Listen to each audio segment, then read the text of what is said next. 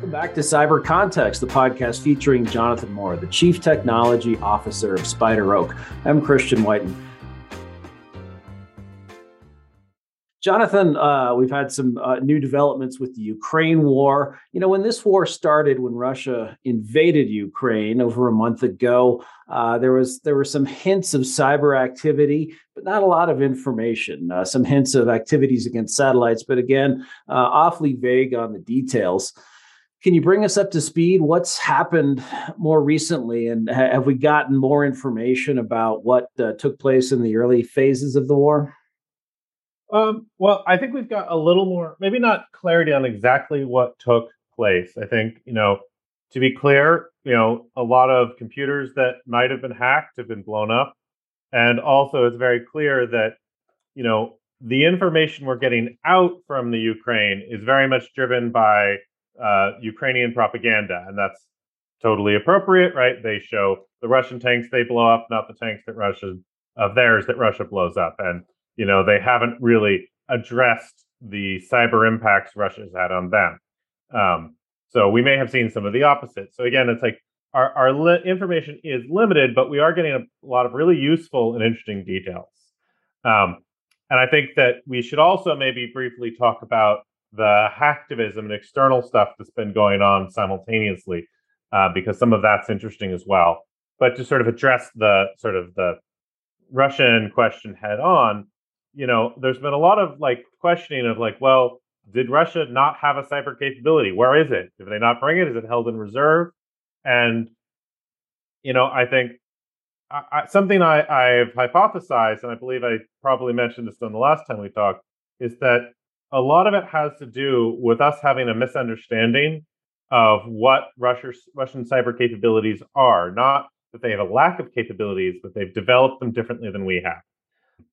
I think additionally, you know, there's also a big disconnect from sort of like the uh, analytical and, and pundit dream of the cyber war, right? The sort of clean electronic war that didn't leave bodies in the streets or buildings crumbling, where I think, you know, the, the analysis I've heard that makes a lot more sense to me is that there's just war and cyber is a component of a military campaign.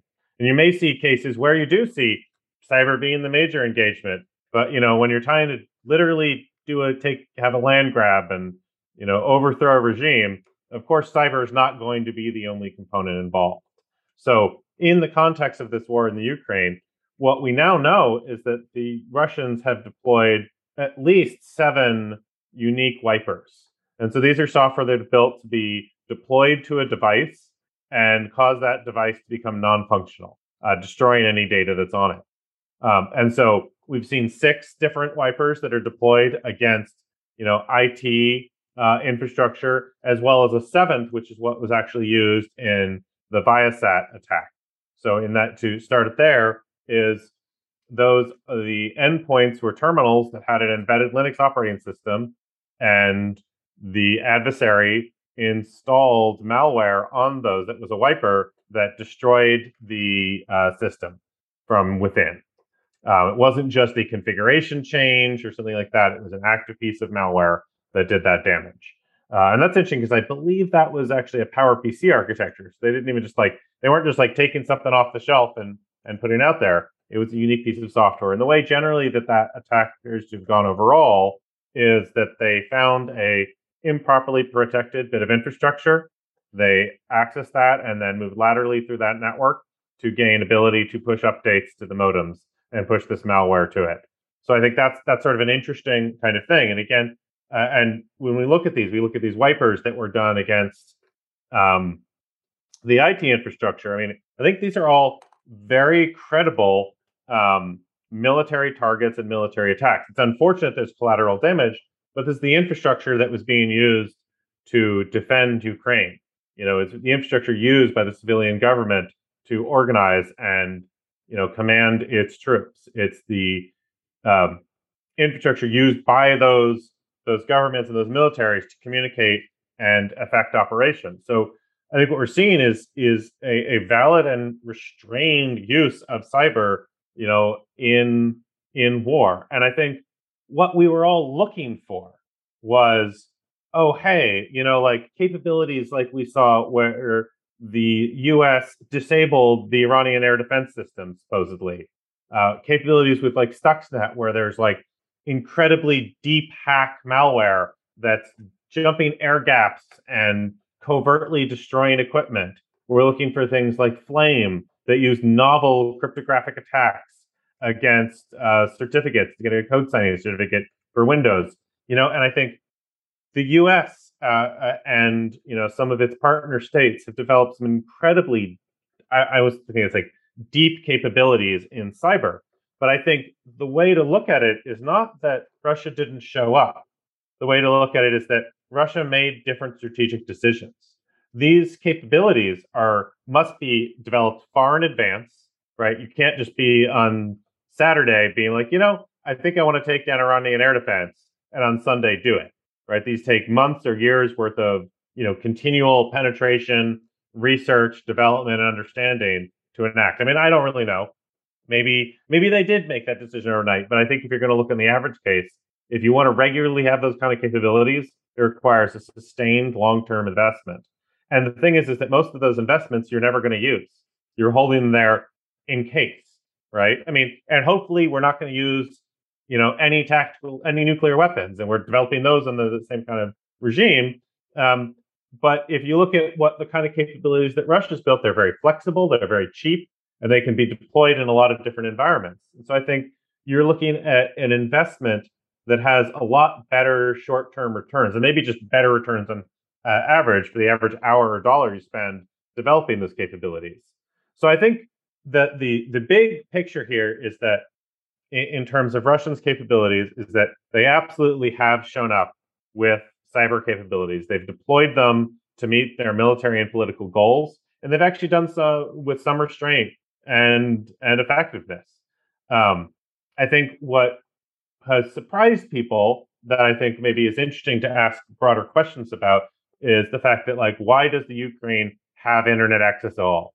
Like why weren't they able to deny communications across the area completely? Um, you know, some of that I think actually has turned out is that Russia actually kind of needed to depend on those capabilities, same capabilities to wage its campaign. Um, but maybe there are other deeper questions there, and I think that's the area where we probably, uh, you know, as a community should explore more and really understand like you know some of these other things that seem like we would have expected Russia to go after they didn't. Is that because they they didn't want to upset the civilian population because they wanted to use those capabilities or because they couldn't uh, take them down? I think we do have to realize that Ukraine had an awful lot of help from the West leading up to the war to secure the systems that they needed. And there there are certainly stories of the heroic network operators in the Ukraine right now who are you know working 24 7 to keep those telecommunications systems up and running to support the population and the government. Right. You know, when you say um, the uh, with the malware, with the wiping uh, that was pushed through updates, to a layman like me, that actually sounds a little like SolarWinds, uh, which I believe was attributed to Russia. I guess you never really know if it's Russia or China behind these things um, in in anything that you're seeing so far are lessons learned from those more recent sophisticated hacks like SolarWinds being used? Is that what was used with this wiping technology or is it is it pretty separate? Well i, I think it's both the same and very different right? So in this case it was an internal management interface used sort of an enterprise management tool to manage the fleet of mo- modems that are operated you know sort of in in joint operations with their customers, right? So the customer buys or rents the modem, and Viasat helps maintain that capability uh, on the cust- on premise the customers. So, but I think uh, and SolarWinds is a management um, tool to be used by uh, service providers who are doing, you know, outsourced IT and other kinds of things to help manage their customers' IT infrastructure. So structurally, they're the same, uh, in terms of the type of technology they apply and problems, but organizationally they're very different. Being, you know, a tool that's added on top of an existing product to allow a third party to manage your networks versus part of the first party capability. Um, but I think that the big lesson is that you know supply chain attacks are going to be a, a serious threat going into the future. You know, if we are able to make a significant impact on other kinds of malware spread through phishing campaigns um, or you know Excel macros or whatever the the vector is for the malware, uh, that adversaries are going to increasingly look to supply chain attacks. And I think what you can see the power of them in this, and the NotPetya was a supply chain attack. We've seen the CC Cleaner as a supply chain attack. We've seen a large number of these supply chain attacks. Um, not they're not the common case today, but what you see is when they are deployed, they have such a breadth in their attack that they can be incredibly effective, and the return on investment can be very high. Uh, I think the downside of these supply chain attacks, the adversaries, is they tend to be less covert because you're attacking an entire population simultaneously. Uh, so they they're not good for covert operations. But if you want to make a big effect quickly, these supply chain attacks are things we should be really concerned about. Hmm. With um, with the exploit used, with the wiper used against uh, Viasat, uh, and you, are someone who th- spends a lot of time thinking about satellite security, communication security, encryption. Is that something where they let their guard down and should have, you think, been aware that this this vulnerability existed, or was it pretty unique the way it was was done? Do you think, uh, you know, are we going to come out of this with the realization that our satellites need uh, a lot better um, encryption and zero trust uh, uh concept of design and just better security all around, or is it too early to draw well, conclusions? Well, I think to be clear, this is an attack against the terrestrial terminals used in the, the satellite network. Uh-huh. Uh, and I think, though, what is you know, so the, the terminals that talk to the satellites uh, that that live on the ground. But I think um, you know what is clear is that we really should be concerned about this style of swing. I, guess the thing was this was not actually a very difficult attack. I mean, it mm-hmm. showed planning and effort and a desire to succeed by by the adversary, but it's not like wow, that was like incredibly complex and novel. It was like a fairly standard set of you find your way into the network, you move laterally, uh, and then you deploy your, you know, sort of against your target um, kind of strategy of attack. Uh, so uh, I, I, think at that level, it is very typical of what you see in intrusions into IT systems and not special. The mm-hmm. you know sort of unique nature of it was the target um, and the use of a, a, a wiper targeted to an IoT device um, uh, so I think there, there's some unique aspects, but largely it's not exciting and interesting. And it shows sort of the real dangers of centralized authority and not having strong controls around the application of that authority.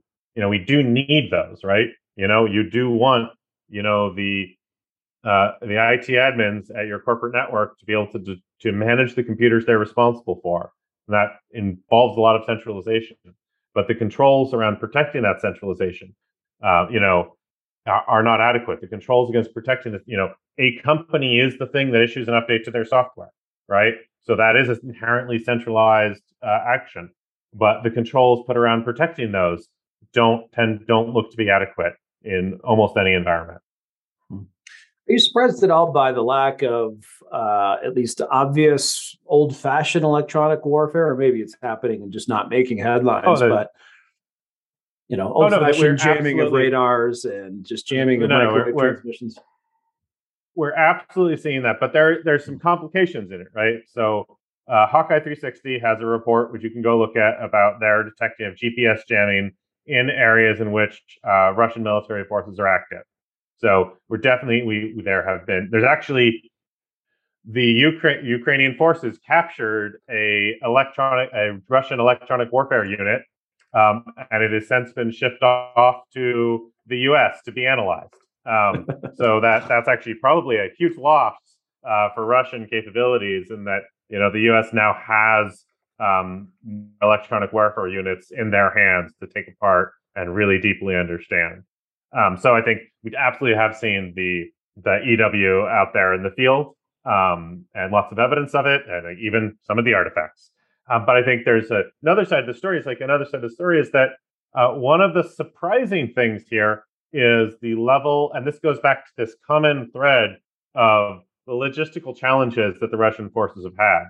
And they have not been equipped with the latest um, secure comms equipment.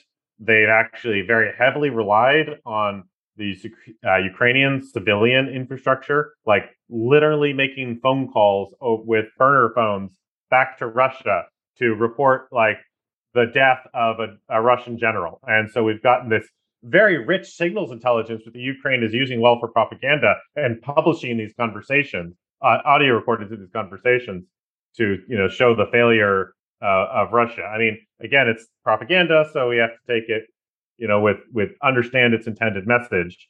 Um, uh, but we've also seen other things where like many of the Russian troops were just given consumer radios, and you can go to open source, you know, sort of SDR listening stations around the world and get recordings of Russian troops asking for for support.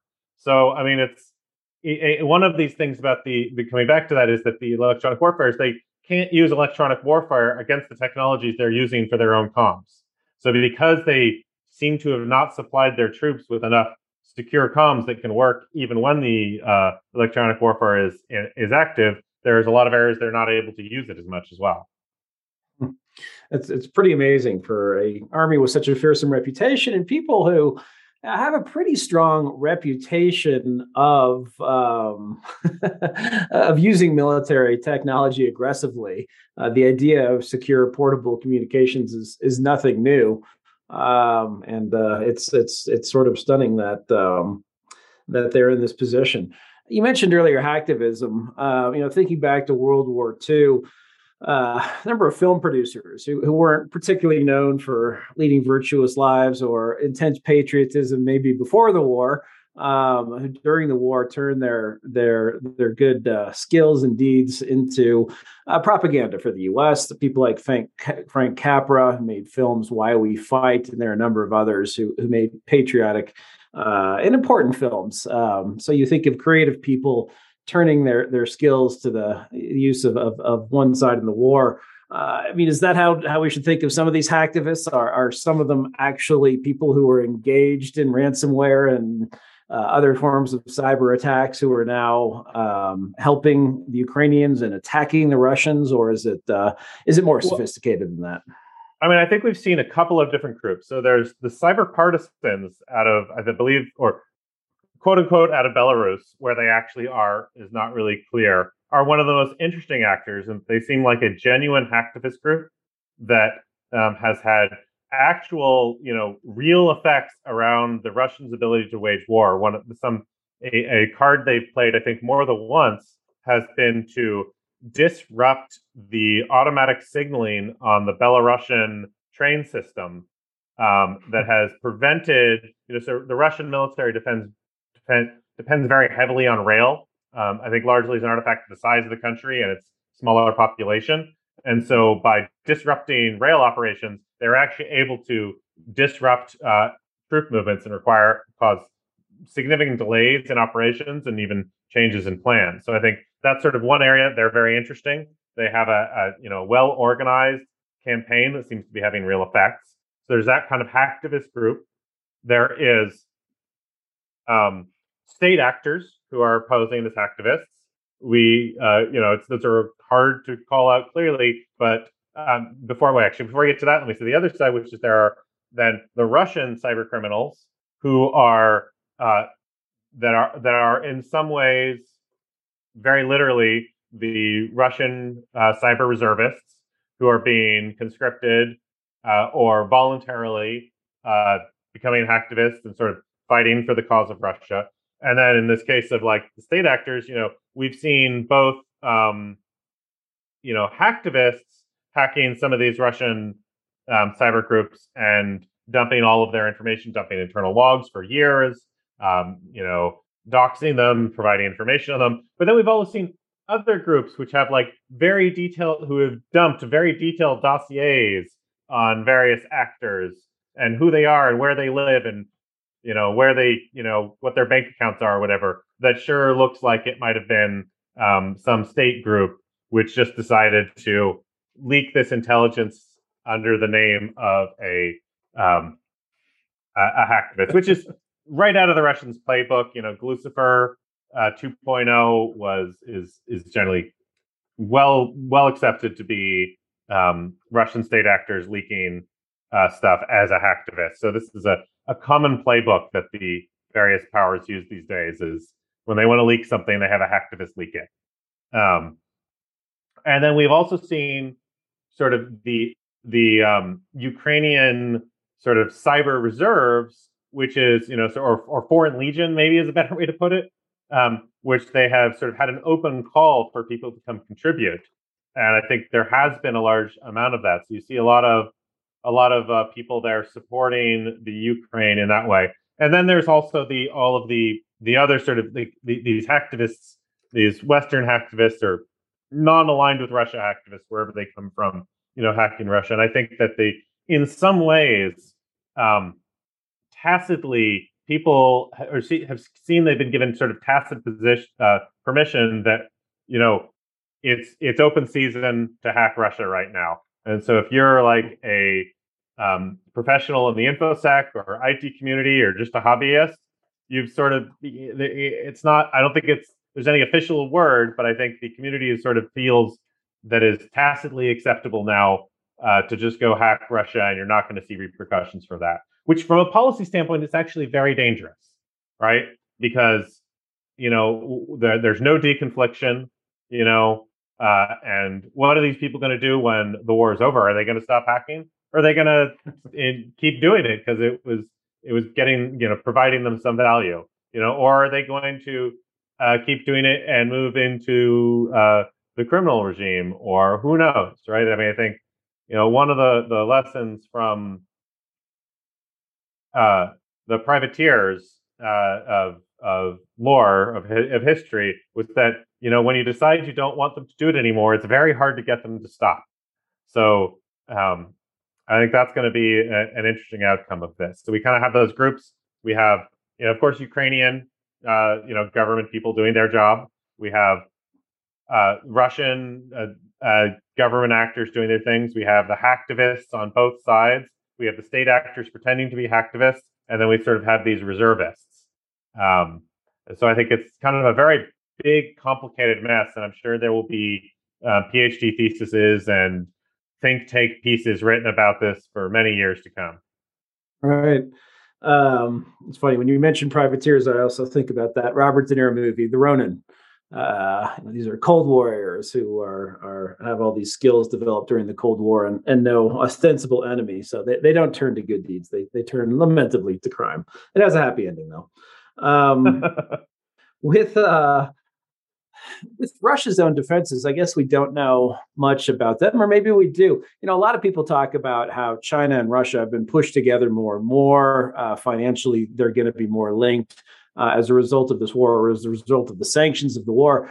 But I wonder if also China, being opportunistic, um, isn't looking at this for lessons to apply if it wants to invade Taiwan, but might also be thinking, gee, if we ever need to invade Russia for all of those natural resources in the east, which are in a very thinly populated part of Russia, and what we thought was this amazing military might not be so strong. Of course, they have a big nuclear deterrence, but who knows? Maybe that's susceptible to hacking.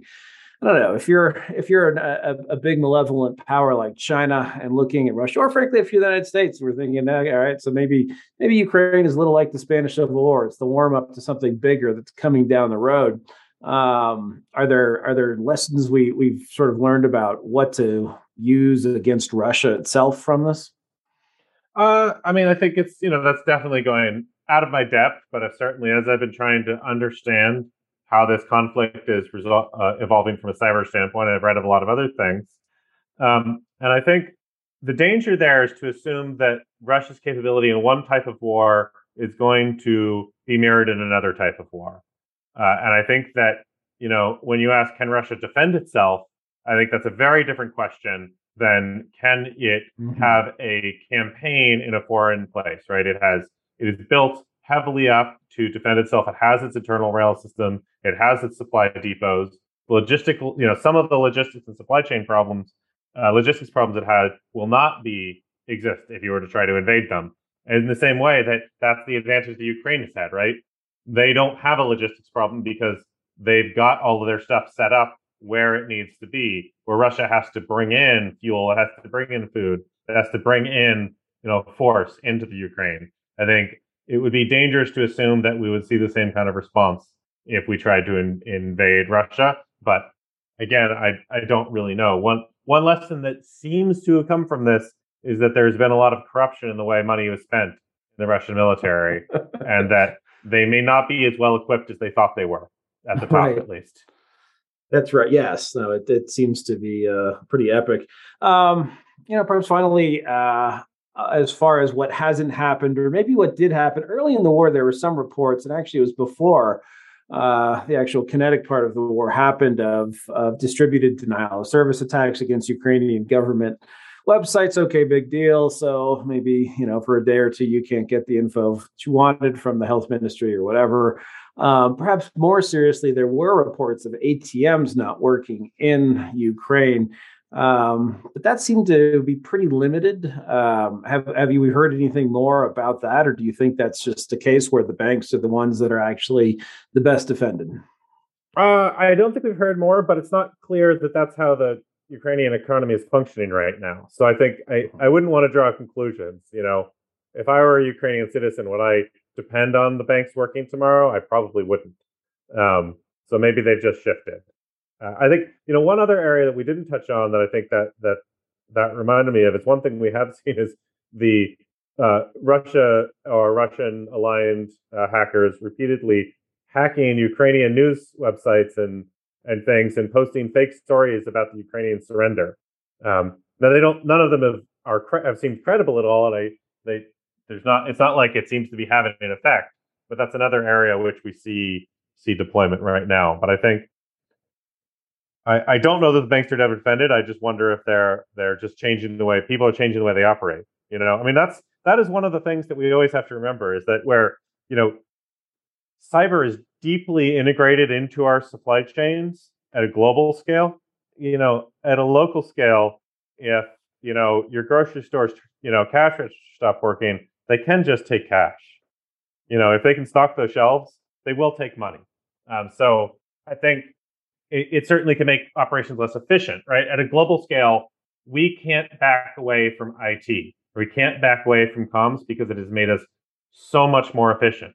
You know, and as we're looking at drastically reshaping our energy economy, we're looking at feeding a world of tens of billions of people, you know, in the middle of the decade, the efficiency gains that can be had through communications versus, well, I planted my grains, I harvested them, and I took them by cart to the market to sell them, right? That's a very significantly less efficient system than, well, I know exactly where the demand is and what they want, right? So I think IT infrastructure, you know, the now, but that's at the macro scale. I think in the micro scale, people can work things out. I mean, whether it's a gift economy or barter, you know, if they have food, they're probably not going to let their citizens starve in this environment. Right. Probably why I should have a few silver coins in the safe and maybe a ham radio to communicate in the case of nuclear war.